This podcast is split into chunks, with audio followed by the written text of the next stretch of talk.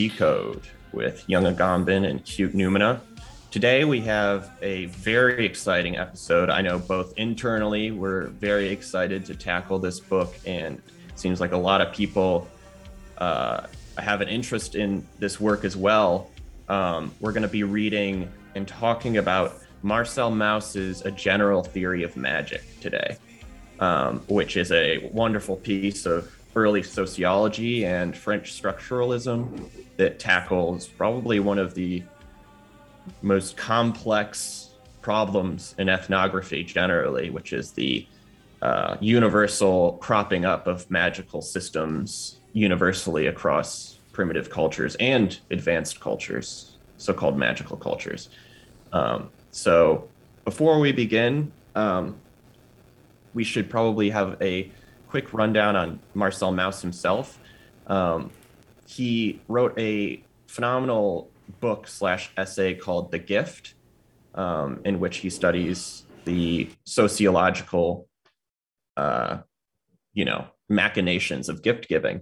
And me personally, I've always found Mauss extremely interesting for a lot of reasons. I would say that core ones are uh, he, if, if you if you didn't know this, he is the uh, nephew and the disciple of Emile Durkheim, the father of French sociology. So what we're really talking about here is the founding fathers of sociology, especially this French sociology, right? And secondly, we have this. You can either argue it is structuralism, or you can argue maybe it's post-structuralism, simply because we have this sort of either concurrent or prior to de Saussure's wonderful essay, A General Course in Linguistics, in which he kind of draws what structuralism is within a uh, you know psycholinguistic framework. Um, Cute, uh, what's your experience with Marcel Mauss and, and um, how do you approach this school of sociology?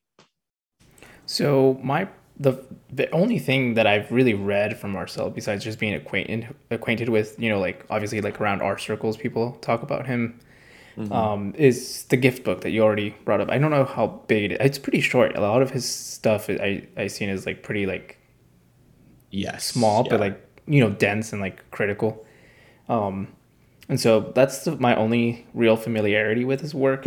Um, but it's it's cool that you bring up the whole idea of you know this like structuralism or post structuralism um, that you know is embodied in a lot of his works because it's it's almost like he's cataloging in a way he's doing he's part of the structuralist project in terms of like systematizing um, certain like you mentioned like prim- primitive like systems.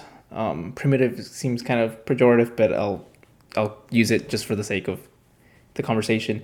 Um, you know, it's kind of like Baudrillard's. You know, there are no primitive um, societies, but I think the way that he writes about it is really like systematic, almost like almost akin to um, how would I say like I wouldn't say Kantian, but just kind of like that tradition of like critical philosophy.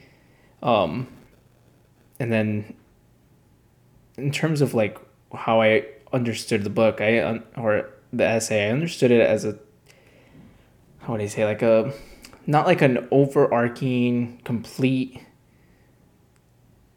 index of magic, but it like you know it's kind of like so self-titled book. It's kind of like a general theory. It's kind of like you know kind of like this is kind of like a starting point if I were to tell someone like because I'm not very familiar with magic or the occult or anything like that um, mm-hmm. compared to you I, I think that you have a really strong interest in these themes.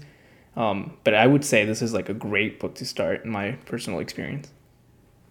I absolutely agree. I, I think uh, what's great about Mauss and magic is obviously we we both have some interest in magic and i especially have you know a hobby of reading about different historical uh, magical movements and so on and so forth.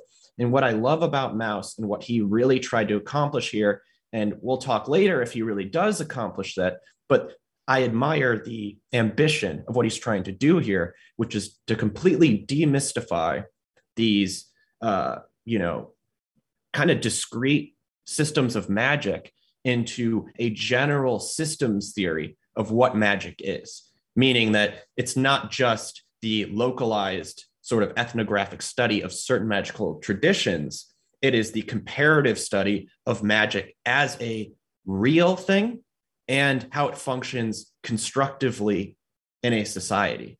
And so I think what's important when we bring up structuralism, on the one hand, you have the most important structuralist probably of you know French sociological and ethnographic history, which is Claude Levi-Strauss. And obviously, he has such theories as bricolage, which leads into Derrida's deconstructionist theories, so on and so forth. But we need to understand that Levi-Strauss is consummating in a certain way what Mauss is doing now. Mauss and Durkheim are really the first people to systematize something like soci- sociological phenomenon and break them down into the structural mechanisms that make them up. And what I mean by that is when we talk about structuralism, we're talking about a movement of thought that is deadly serious about this gap between the signifier and what is signified, which in structuralism, these two are completely different things. But the way that they work is structuralism claims in a syn- synchronic manner, which means that they operate within the discrete systems that give them their meaning by difference of between the words, right? So structuralists only see language and systems of representation as capable of having meaning in their own self-referential system, right? Now, this is breaking away from prior linguistic and sociological theory that understood meaning to be diachronic, meaning that it, it basically meaning changes with time and it's words simply change by their use over time and the difference the trace of difference that that creates so structuralism the synchronic nature of structuralism is really coming into contact here with with Mauss because this is a highly synchronic general theory. Because what he's doing is he's taking the magical systems of the Cherokee, of primitive African tribes, of primitive Southeastern tribes, and he's making the argument that these are self-referential closed systems that have their meaning yes in this structure but the general structure is you know obviously infrastructurally similar in every single tradition now we'll get into a conversation about what he means by magic and what his actual feelings about that are and we'll just preface that by saying that basically Mauss, at the end of the day reduces magic to a universal substance, this, this sort of thing that's always in the background of what he calls mana, which is simply this, this some, some force of the universe. And I personally believe he had to do this, and this is very uh, this is very common in structuralism to find some sort of trans signifier that then structures all other systems. And so for Mauss, this mystical idea of mana is the core centrifugal force for all magical systems. If they may be different, they are different only insofar as they express mana differently or use mana differently. Does that make sense? Yeah, no, absolutely. I think that you're very apt in terms of, um, you know, describing it in terms of this like, it's not comparative. It's not, it's not comparative in the sense that it's, you know, different quote unquote magical system, oof, magical systems um, from society to society. It's almost like it gave me really strong like Jungian vibes in terms of like an archetypal archetypal archetypical system of magic. So mm-hmm. at its core, like you mentioned, you know, he does create this substance that, which he um, describes or names aptly mana, and then describes that as like this, um, like this this categorical um how would you say like this the structure the structure of thought in its in a way it's not it's not like it's I wouldn't want to say it's pre-philosophical, but it's not captured by like philosophy itself. It's almost like this uh, generative anthropology, kind of almost akin to like the um, scapegoat mechanism in Girard. So it's just kind of like an, a, a, system of behavior that's like generative as as human anthropology. It, it's something that emerges within sociological systems. Absolutely, I think that's very apt um, to sort of bring up um, to bring that up because it really is uh, it really is sorry what did you say what did you say what was the first part that you saw? Sorry we'll have to edit that out but yeah no you're what was the fine. first so it's just uh, you know resonating with the whole notion of Oh. you know this ma- mana as as like a structural category as this yeah this um like you know I mentioned um what is his name I just forgot it Girard's uh, Girard. Girard's Yeah. uh, scapegoat mechanism yeah sorry it slipped my mind but i think you're very apt to bring up both jung and girard here because they're very much working in conjunction with similar projects here now girard is later obviously and for him it's all about how are systems of violence universalized under general theory such as the scapegoat mechanism such as sacrifice so on and so forth right and jung i think is very much looking for a structural study of symbols, of psychological symbols, right? And I think this project, generally, the structural project, is very much of the 20th century. It's very much of that bent. But what we need to understand when we're talking about Mauss here is how revolutionary this was at its time. We're talking about this is this is almost pre or I would say prophesizing the full high structuralist movement that will come later. But it, it, it really takes what structuralism's core um, principles are and applies them in a way that will basically set the map for an- ethnographic studies throughout the 20th century. The other thing I want to say is it, it reminds me a lot of other movements in even the occult or in uh, the esoteric world at this time, which, for instance, concurrent to this is Rudolf Steiner coming up with a theory of studying religions and of studying esoteric traditions, what he calls anthroposophy, which is very much a structuralist at its core means of reading scripture from around the world while generalizing it into a uh, meta theoretical interpretation of how we should read these in the first place. And that's what Mauss is doing here when he's looking at the localized instances of magic and is creating something that can be cross applied to any theory of magic. What he's trying to do is to universalize what magic is in the first point so that we can really understand outside of how mystical and weird it is how it actually is functioning and what we can determine are the core you know mechanisms that create this functioning.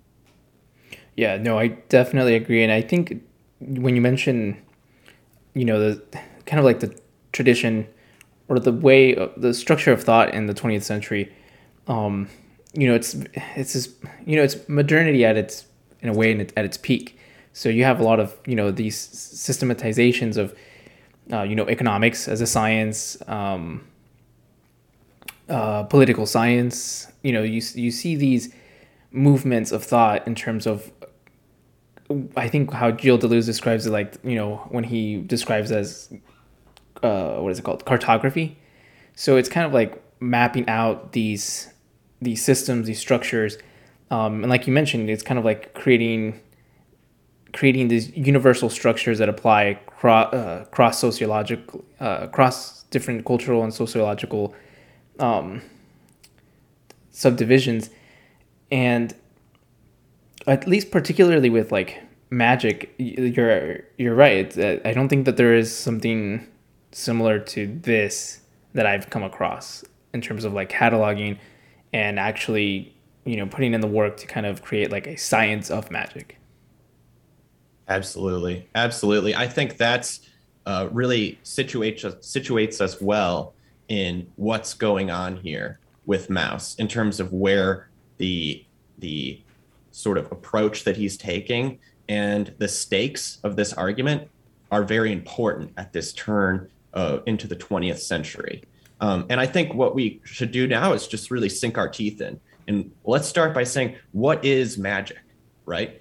And uh, I'll start by kind of going through uh, what Mauss is using as sources here for his description of magic. And there's two very important figures here. First, there's E.B. Tylor, Tylor with his second volume of Primitive Cultures, uh, which is a fabulous book that's kind of a pre-French sociological method survey of uh, what they you know turn, deem primitive culture, but also even more importantly is uh, is uh, J.G. Frazer's uh, work, and he's obviously a if, if you haven't heard of him, you should really read The Golden Bough, which is a fabulous book on the history of magic and sort of the occult symbolism, mostly in Great Britain at that era.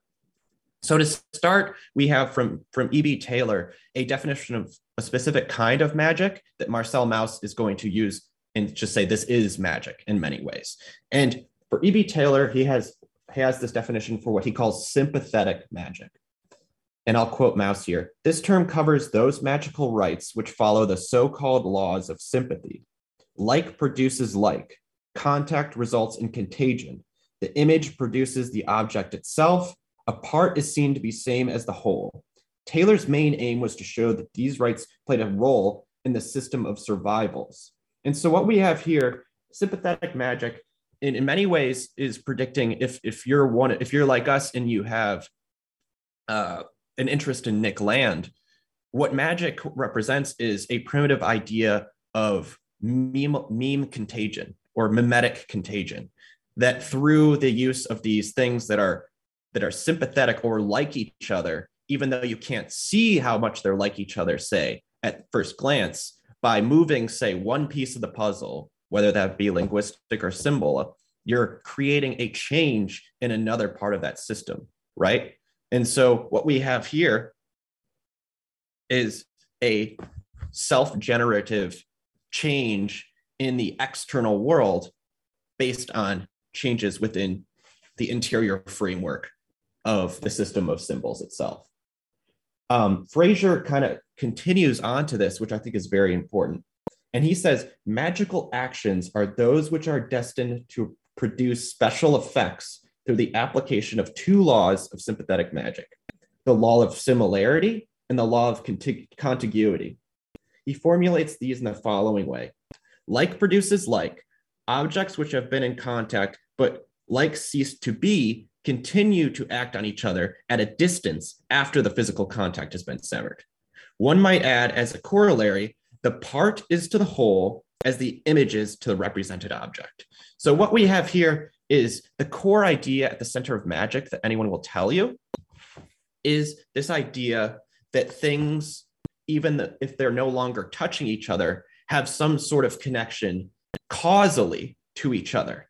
And so magic actually works as this as this way of causality that is causal through synchronicity, meaning it's causal because all magic assumes that the microcosm is representative of the macrocosm and vice versa, meaning that changes on a microcosm instantaneously have an impact on the macrocosmic scale. And so that's why if you make, say, a change on the micro level, you can have a magical action sympathetically on other parts of that magical system because it is a simultaneous, almost as above, so below, the saying goes. I have a note here uh, about, you know, that same passage. Um, you mentioned as above, so below, and I couldn't stop thinking about like entanglement, how this is, it almost seems like there's like a mm-hmm. intuition of like entanglement within magic in terms of like, it, it almost seems like, you know, they're they're causally entangled, but they're not like they're not um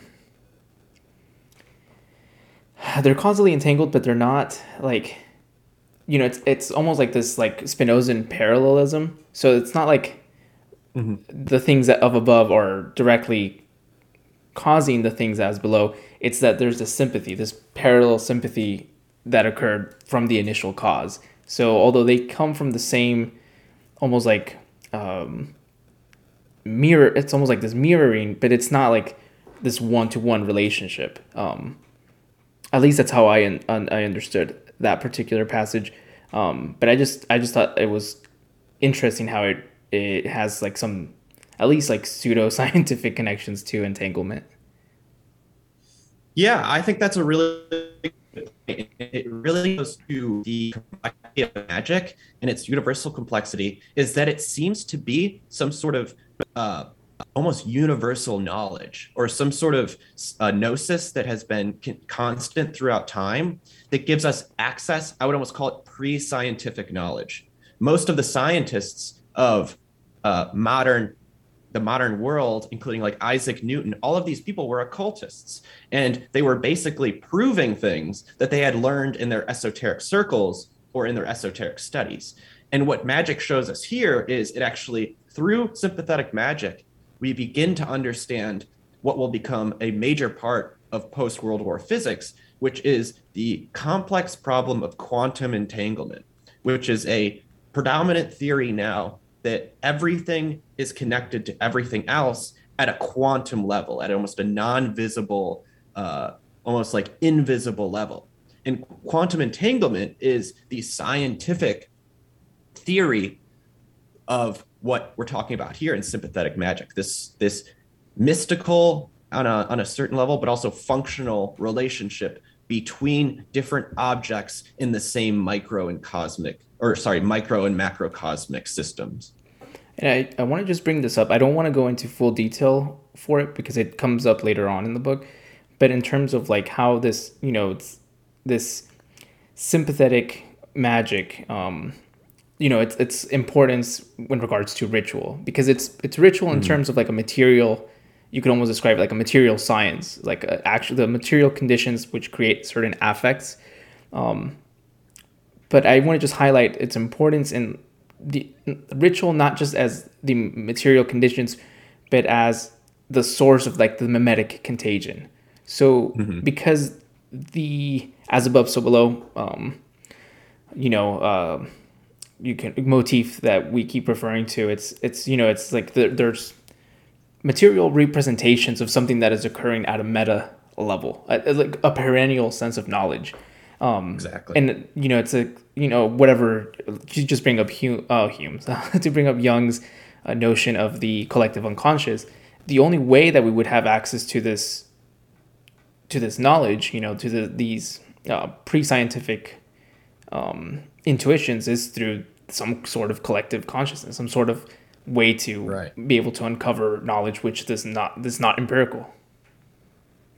Absolutely, and yeah, it's it's very interesting that it comes to us in that way and it's a complete mystery. And we have to kind of get into very speculative ideas of where magic came from that Mauss is kind of leading us to because what he's showing us is that magic is something like we're saying that is universal universal and sympathetic to all cultures including the most what they would call primitive to what you might term a magical society in and of itself which is just hyper advanced and has a complete scientific knowledge of these deep cosmic uh, truths that run the cosmos, so to speak. And the problem becomes how did this get here? How did magic start? Is it something innate in the human? I, I can't answer this question, but it, it's a question that we, we should be asking ourselves, especially one of the tribes he talks about is something I'm very interested in, which is the Dogon tribe in Africa. They basically live to this day in what would be modern day Mali in Africa, in the Sahel region of Africa. And they have one of the oldest cultures in existence. And there was a great French ethnographer who went during Marcel Mauss's time and spent 50 years with this tribe. And this tribe let them in to their highest level of esoteric secrets. And what this tribe somehow had found out is they thought that all of this knowledge came from a star called Sirius B. And the odd mystery is that they knew everything about Sirius B, which also has a Sirius A and B that can't be seen with the naked eye. So somehow they claim this was given to them by beings from Sirius who dropped off this occult tradition into their framework from, you know, thousands of years ago. But somehow all of their frameworks for scientific knowledge and you know magical existence is you know proved time and time again by the scientific community. And so the dogon tribe really represents something very odd where we all have this this weird tradition of being handed down this this very esoteric knowledge. For some of us it's from god himself or from the angels or from some extraterrestrial beings. But for some reason magic is a universal part of human knowledge. And magic represents, in a way, a knowledge so advanced that it should just be considered technics on the highest level. It should be considered some sort of the deepest language of cosmic existence itself, which must somehow be a universal version of knowledge that perhaps other beings or other people could have higher access to. So, in many ways, it's interesting because magic has always been an oral tradition up until basically Freemasonry, until it starts getting written down and very much, you know, tried to kept alive. But what's important is that magic is this initiatory process, right? It's a process in which, in order to have access to the greatest secrets of magic, you are constantly tested by a hierarchy of beings, so to speak. Now, this is, you know, in in many times it's, you know, the the oracle, right? It's working at an oracle, or it's, um, you know, engaging with some sort of enlightened master of your tradition until you are allowed to access this knowledge. So, in a way, magic proves itself to be inherently hierarchical, right? It's something that that needs to be acquired only through access to a hierarchy, which is incredibly interesting when we think about how magic started, where it comes from, but also how it continues, right? How does it keep cropping up in every culture despite not really being possible to cross contagion, uh, right? Like every primitive society in the world to explain how everybody has this secret knowledge.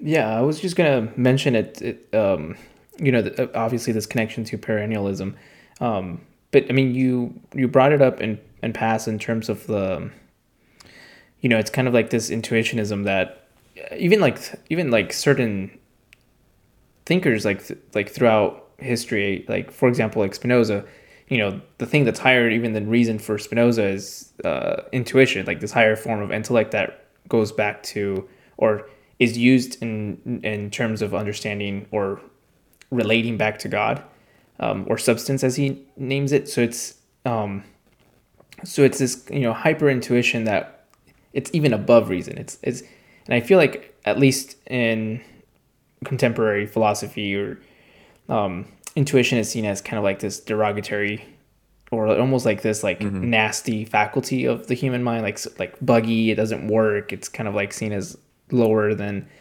um, you know than the rationalistic system systematic parts of um, consciousness or intelligence um, but even like for example um, in the ancient greek traditions the like you know the, the initiations of the pythagoreans and um, even mm-hmm. like plato um, i think plato yeah. was part of i think it's the i don't remember what it's called but it's that they would go to like this um, place uh, they would drink kykeon or kikion mm-hmm. or I, I don't know how to say it but essentially it's hallucinogenic barley, or at least that's what the, that's what the theory is: is that they would take some sort of psychedelic um, in order to gain. You couldn't do it the first year; you would have to come back and do it multiple times to then have access to mm-hmm. these um, higher order truths. And you know, even even in, you know Plato as a Pythagorean, I I think that that's pretty.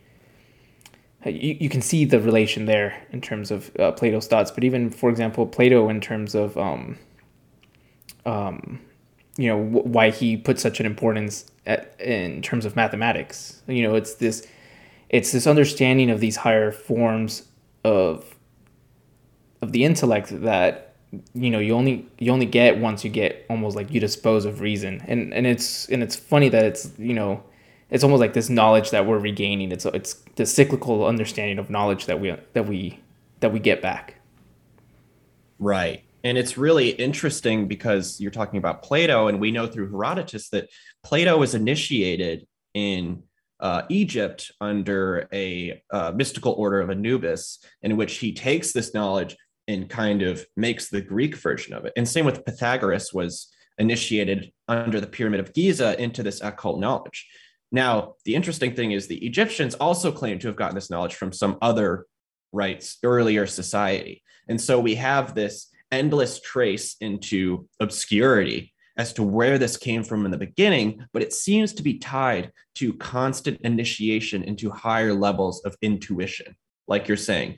And that's why rites and rituals are important because you can't, in order to have the, uh, uh, ex- you have to have this experience, this initiatory experience that puts you in this complete, uh, you know, sympathetic, intellectual, and emotional place to receive a certain type of gnosis, which is quite interesting to me, at least when we're thinking about what intuition is, right?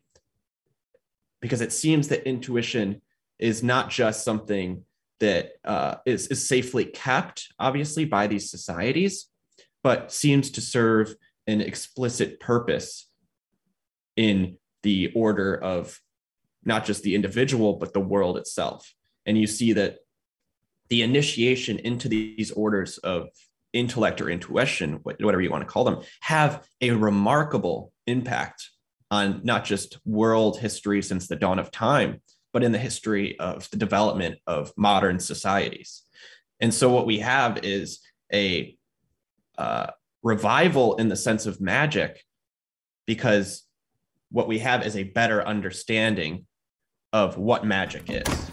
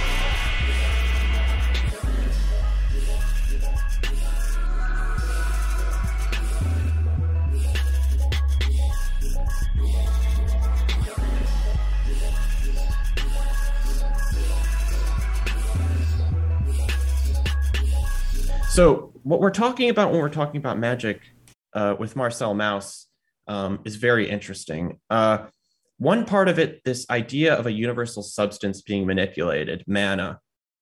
If you ever practice magic, it's something that you see it happen enough to know that there's some something there, that there's some sort of substance that you're operating on that's creating these sympathetic relationships. Um, you know, I would urge anybody who's interested in magic to sort of test that out for yourself. Uh, magic requires a lot of precision, a lot of syntactical precision, but also a, a precision sense of mind and control over your will. And so when those things are in line, you sense that there's some sort of uh, continuity between yourself and a universal substance that is acting on you and also you acting on it in the macro macrocosmic microcosmic level now, the interesting th- part about Marcel Mauss's hypothesis here is that there's another part to magic. And that part to magic is extremely interesting for modern society and to us. That's the point that magic has a psycholinguistic side to it, in which magic is practiced inherently by those who stand on the outsides of society, especially uh, linguistic society, but also normal society of decency, of moral decency, of uh, communication, um, all of the things that we rely on in a system, a societal system, has to be manipulated by people who practice magic. And that's why Marcel Mauss points out that magic works when it's used by somebody who is basically ostracized or at the edges of society. And this correlates perfectly with the idea uh, of sorcerers across time being people that live on the far outskirts of society and have some sort of shadowy control over it by their very uh, isolation, right? And it also makes sense that magic is almost always associated with witches and with women. And that happens to be because of the psycholinguistic minoritarian status of women in lots of societies, which are predominantly religiously phallogocentric in, in their nature. And so the both sexuality and almost magical power of women has always been something that is inherently repressed under uh, most societies and religious re- regimes, which gives witches their sort of allure and their power to act on this universal substance, but to also act as an outsider on a society that has created the status of outsider for them. And so the second part to magic is greatly important when we're trying to understand why magic functions correctly and why these people practice magic, especially. Now, there's a great book called uh, The Structure of Magic that uses structuralist linguistics to basically show uh, how magic works. And they use Chomsky's uh, grammatarian linguistics, in which they basically prove that through some basic, you know, you know, to, you know, it's proverbial uh, sorcery of words in many ways by screwing with the syntax and by using substitution and by manipulating the synchronic nature of people's meaning and understanding of that meaning.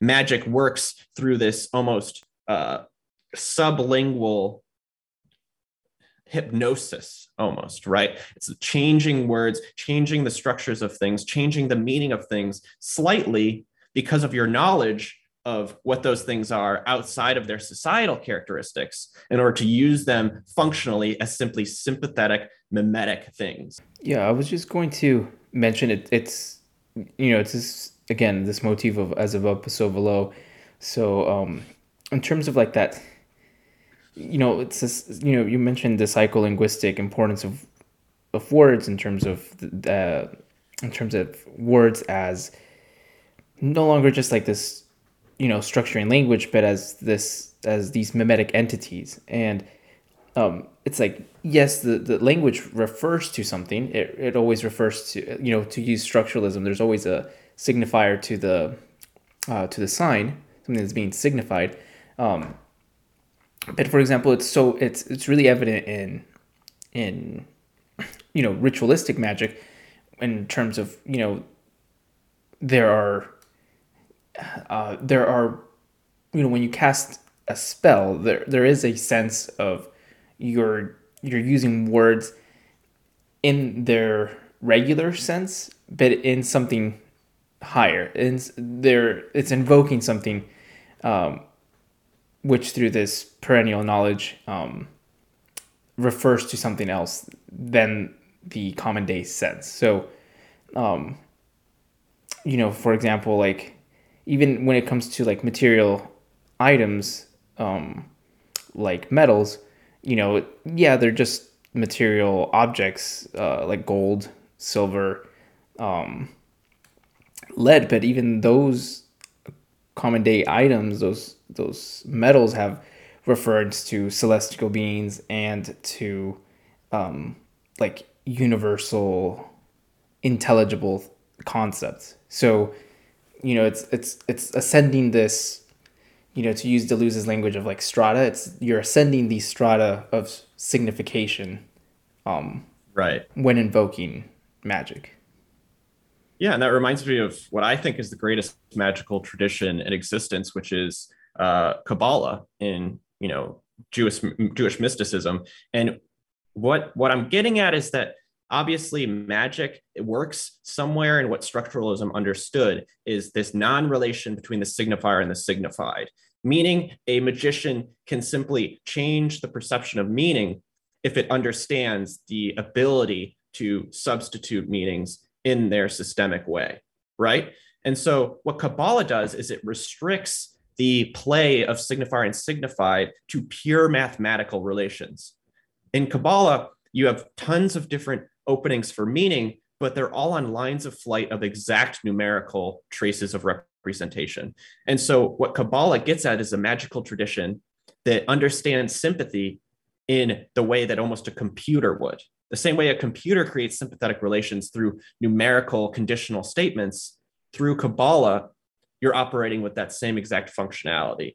And that's why Kabbalah is basically what was used in many oracles, uh, especially Rene Guénon had a famous oracle he used using Kabbalah, and where in which you basically ask a question, translate it and through tons of numbers, and then there's a system of, of you know signs and signified substitution that get you your answer, right? And so what we have is this example of mathematics as a pure form of magic, as the highest level of technics in the universe, right? And that's why, in many ways, our society is becoming increasingly magical because the relationships between things are becoming increasingly sympathetic.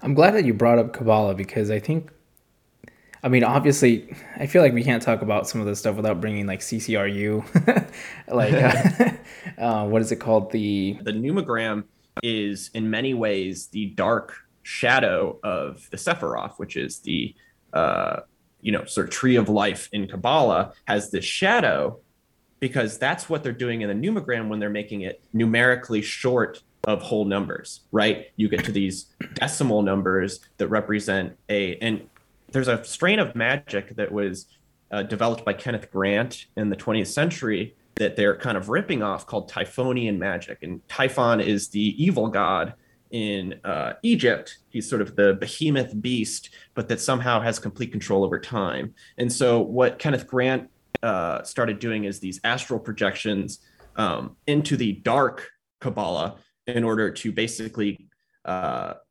use use the uh, you know core functional aspects of Jewish mysticism, but in a what we'll call black magic way.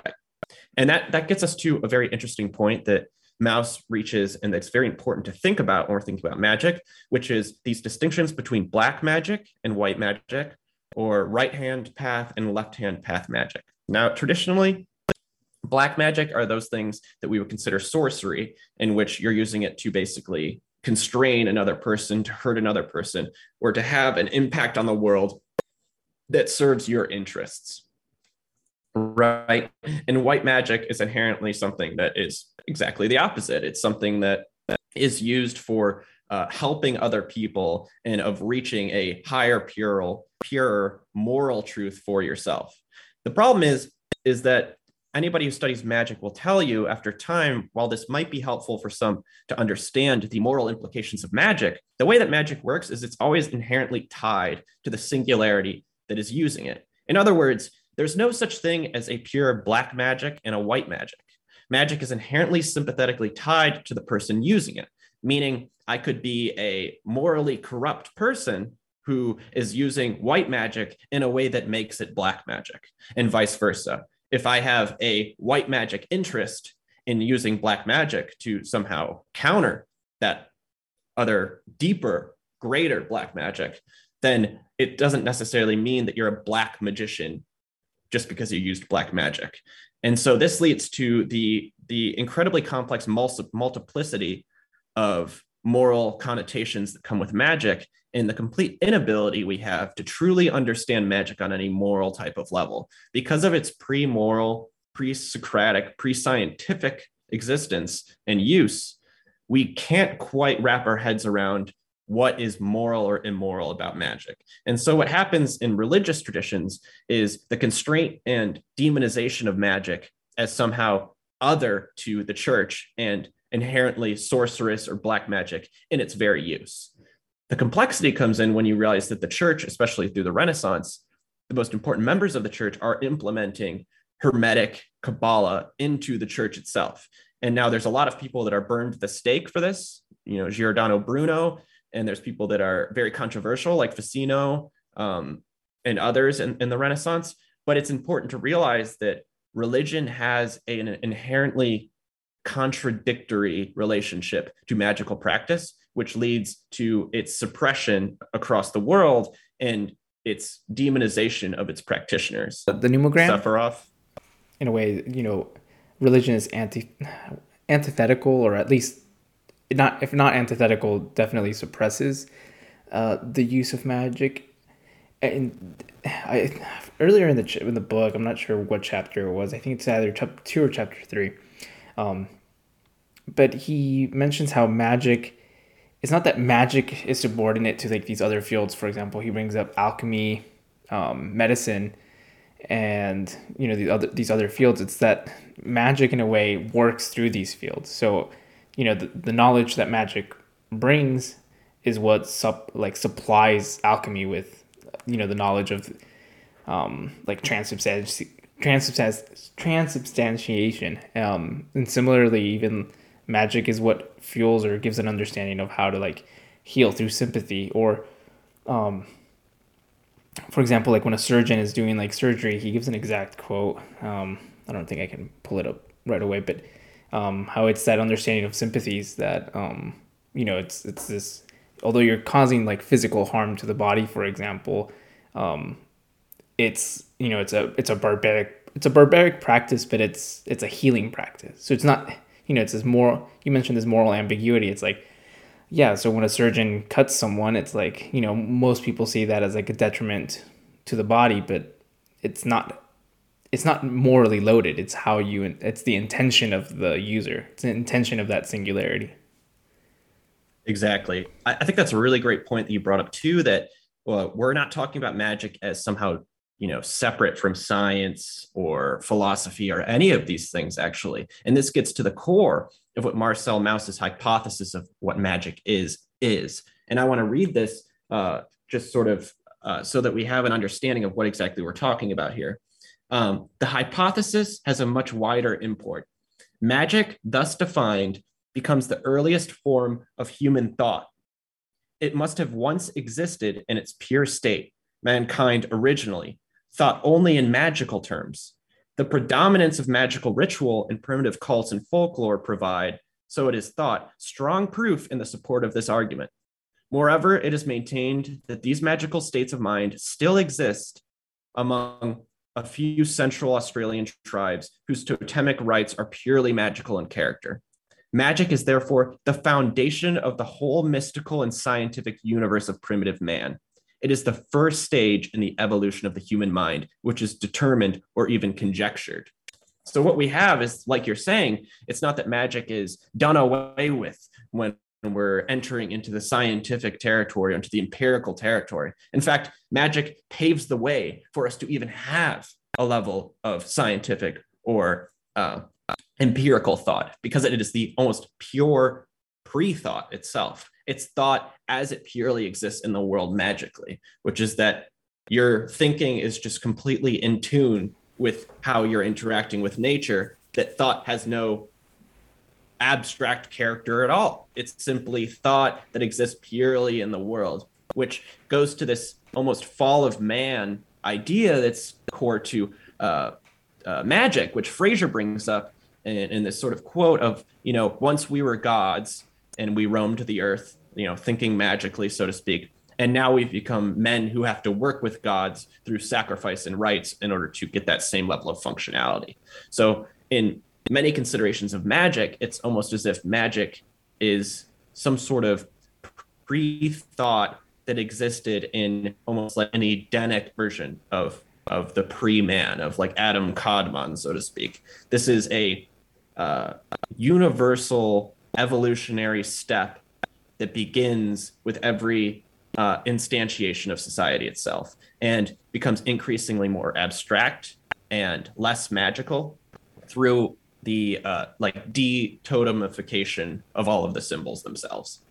Yeah, no, I definitely agree, and I think that you know you can kind of see you can start kind of seeing these these notions of, for example, uh, we brought up earlier like the definition of, you know, um, brings up mana and how you know, you know, you can see it. You can bring up the World of Warcraft analogy, right? It's that which animates uh, your spells or whatever. But you can also see it as like I want to say like if if Deleuze and Guattari, and this is just purely by analogy. I'm not trying to shoehorn their philosophy in here, but in, in a way, it's like uh, if Deleuze and Guattari use a body without organs as uh, as like a metaphor for like how thought kind of animates itself, like thought as this like um as a self-immanent system or self-immanentizing, self-thinking thing.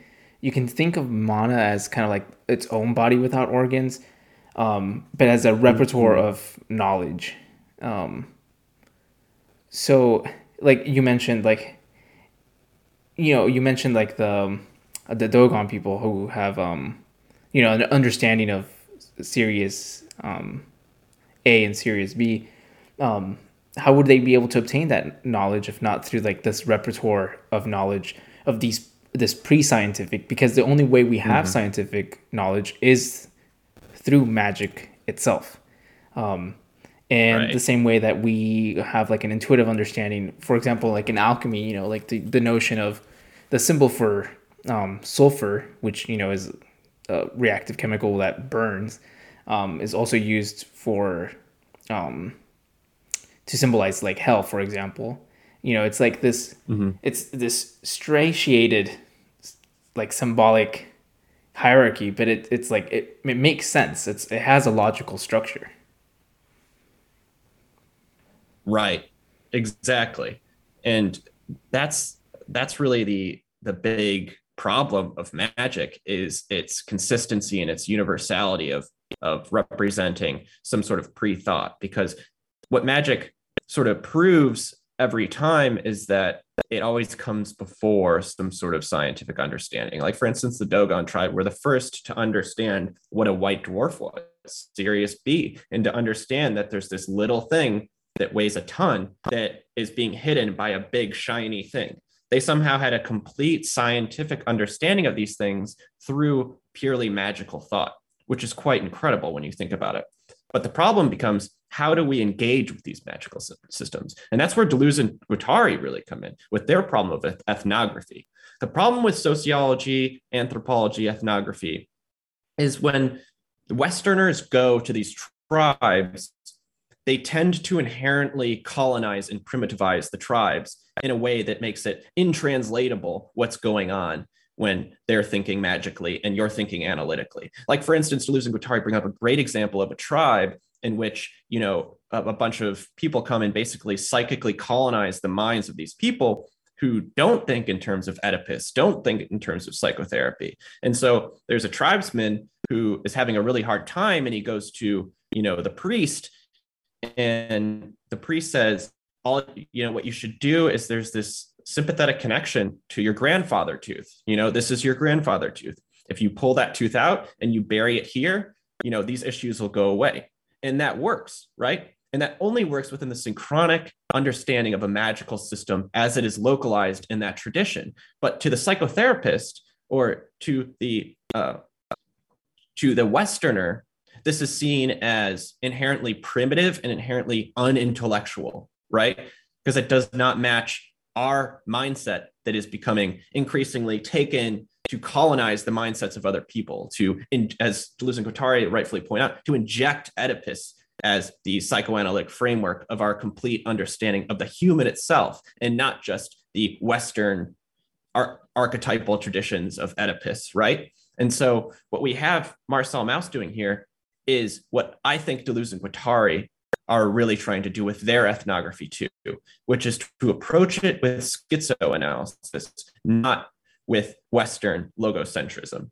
In other words, to understand the sympathetic capacities between different magical systems to get to a core truth as to what magic is as a thing, as a substance, and not just a speculative idea that can be discarded at will, judging on your own prejudices towards certain peoples and certain certain traditions. Yeah, no, and I, I think that this gets to, you know, a lot of people will kind of like bring up, at least try to create like some sort of relativism here and point out that, um, oh, well, if you, there's no universal way to kind of stitch all of these different ways of thinking, then by definition, or or even not not not necessarily that, but that the colonized that the colonizing mind has to see the has to see um, these ways of thinking as primitive because it's moving you know in a, in a hegelian sense it's moving through these uh, epochs of thinking um, to get to uh, the absolute to kind of to get to the end of history. Um, and in a way like you mentioned Mauss and deleuze and guattari aren't doing that. They're kind of yeah like these these ways of thinking are self-referential and enclosed and they make sense within their own structures um, and in a way it makes more sense to think of them as um, these self-enclosed little islands of thought, um, but they still refer. They, they, they can still connect, um, like you know, in, in, the notion of the rhizome, they can still connect to other, um, to other parts of the rhizome. They they still they still very much are part of a network as a whole.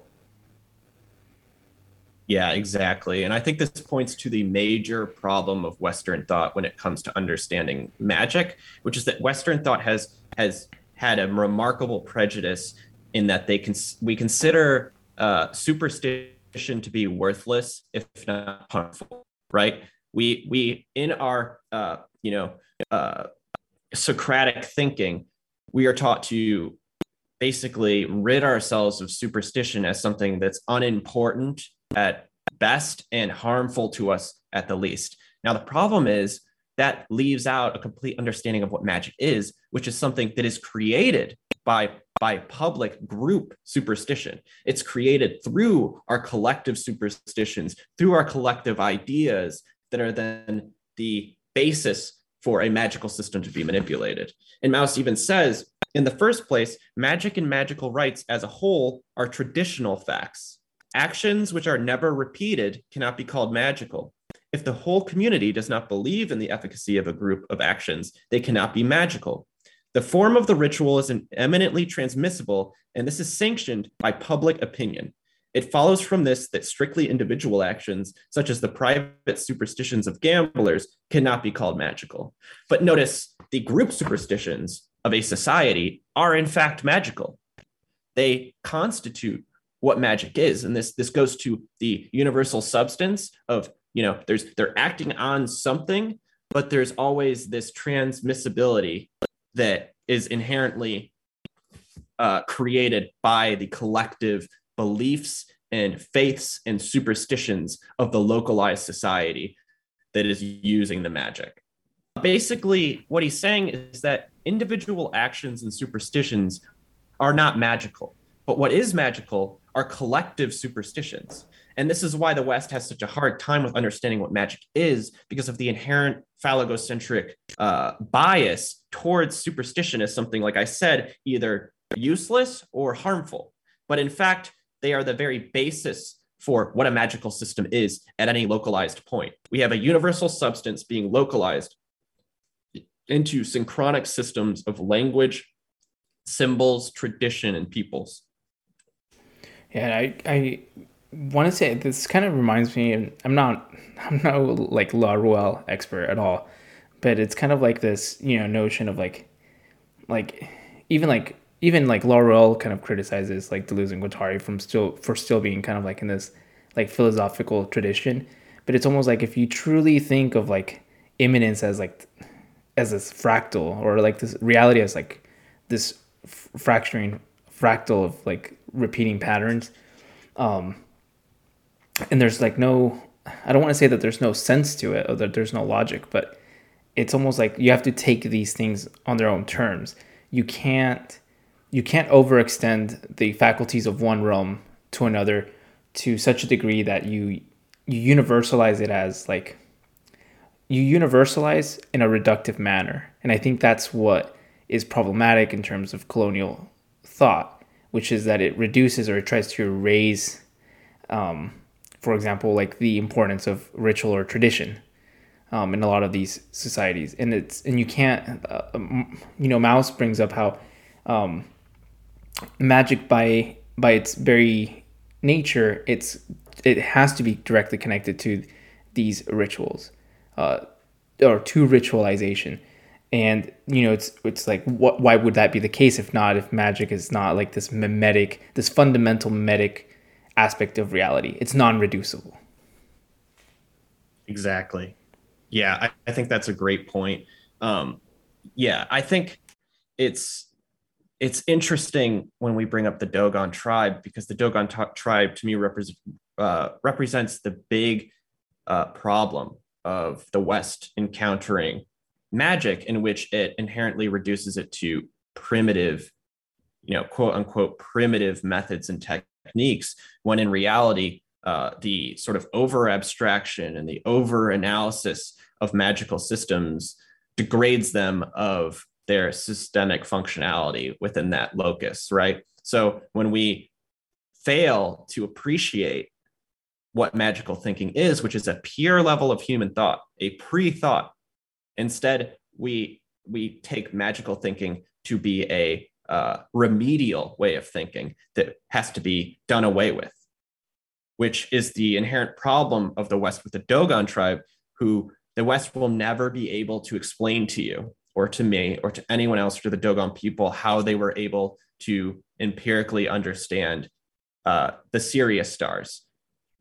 They know why they understand it, and they know it through intuition and the west could never come up with a analytical explanation for how that knowledge would have got to them because it's a purely magical process that got them there.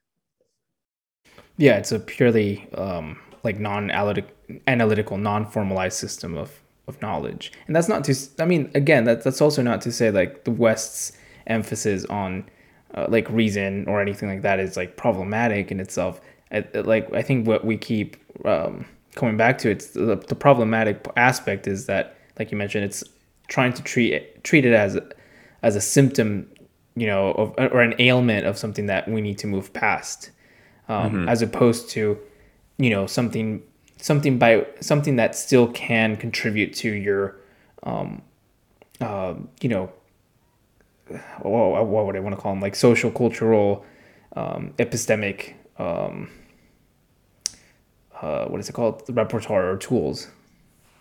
Right. And and it also limits the ability for uh, humans to understand evolution and the evolution of ourselves right? Because this is the key to the first step in the evolution of human thought and where it came from. And at this point you know the west kind of wants to sever that off and you know sort of just say that language has come you know intuitively or it's just something that develops through evolution yet it doesn't quite want to understand how that evolution functions and the importance and depth of magical thinking as compared to what we'll call western reason which happens to be a little you know in my own opinion and i think many opinions a little overly rational or rational in a way that is almost imprisoning to human perception. Yeah, no, I, I definitely agree. It's you know, it's this whole idea of like, at least for like some branches of like gener- generative uh, anthropology, where it's like, you know, things of like first you get language through like speech acts or something like that, like through ostensive uh, gesturing or signals, and my, my intuition would be that it just can't be the case because you know other creatures are able of are able to perform uh, ostensive acts. For example, like elephants have like rudimentary notions of uh, pointing to something. Um, mm-hmm. So it's not it's not uniquely human. Um, what is uniquely human is the ability to kind of um, point to something using some sort of signifier or something that's outside of the the speech act, and somehow still make it refer to something um, that the other, in this case, another person, um, has a unique understanding of. For example, I can tell I can tell you that something is red, and you have an under like you don't have you you have an understanding of red through obviously through language, but it's almost like you know I, I want to sound corny here, but it's just like you know language is magic. Yeah, yeah. Well, language is inherently magical, and Mauss brings that up that uh, the speaking and writing arts are steeped in magic. You know, he talks about how magic is first used with hunting and fishing and things of that nature. But, you know, speaking, drama, all of these things are highly magical acts. um, that that still have this great tradition even in these so-called advanced Western societies. And I, I think you know we'll we'll wrap up here. Um, but what we're going to talk about next time in part two is really how the Western world has had this revival in magic and how the West under magic in a more consummate way throughout the 20th century. Uh, and that way, we're going to have to talk about sacrifice and we're going to have to talk about what Mauss calls the evil spell type of magic.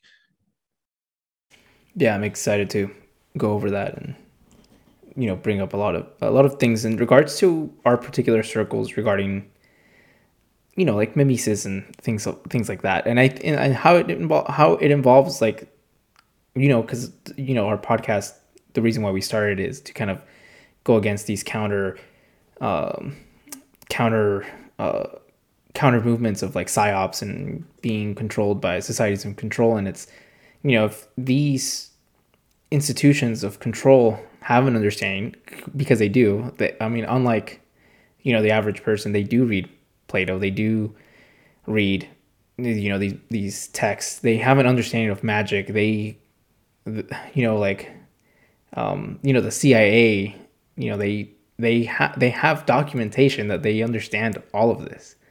Yeah they've they've researched a lot of these so-called magical experiences and use them to their advantage which is what i talk about too when we say magic is something that just simply exists in this veil in this background you know? Otherwise the cia wouldn't spend you know billions of dollars to train coordinate remote viewers or you know psychics or all these things if there wasn't some sort of deeper instrumentality to what magical action really is. And so next time i think we're really going to dive into the implications for magic um, in the 20th century and also the implications in uh, modern Western society with how magic is used and how it's interpreted under these frameworks. Awesome. Well, uh, I think we'll just cut it off there. Um, if you like what you heard, definitely like, subscribe, and follow us. Uh, definitely try uh, joining us on Patreon. Uh, all of your guys' support, you know, it really does help us out and it really does help us produce content like this. So if you definitely enjoyed listening to this, uh, consider joining us on Patreon. Um, anything helps, really. Um, and well, that's all I really have. Uh, thanks again, Yung. It's always a pleasure to talk to you. You too, buddy. See you soon.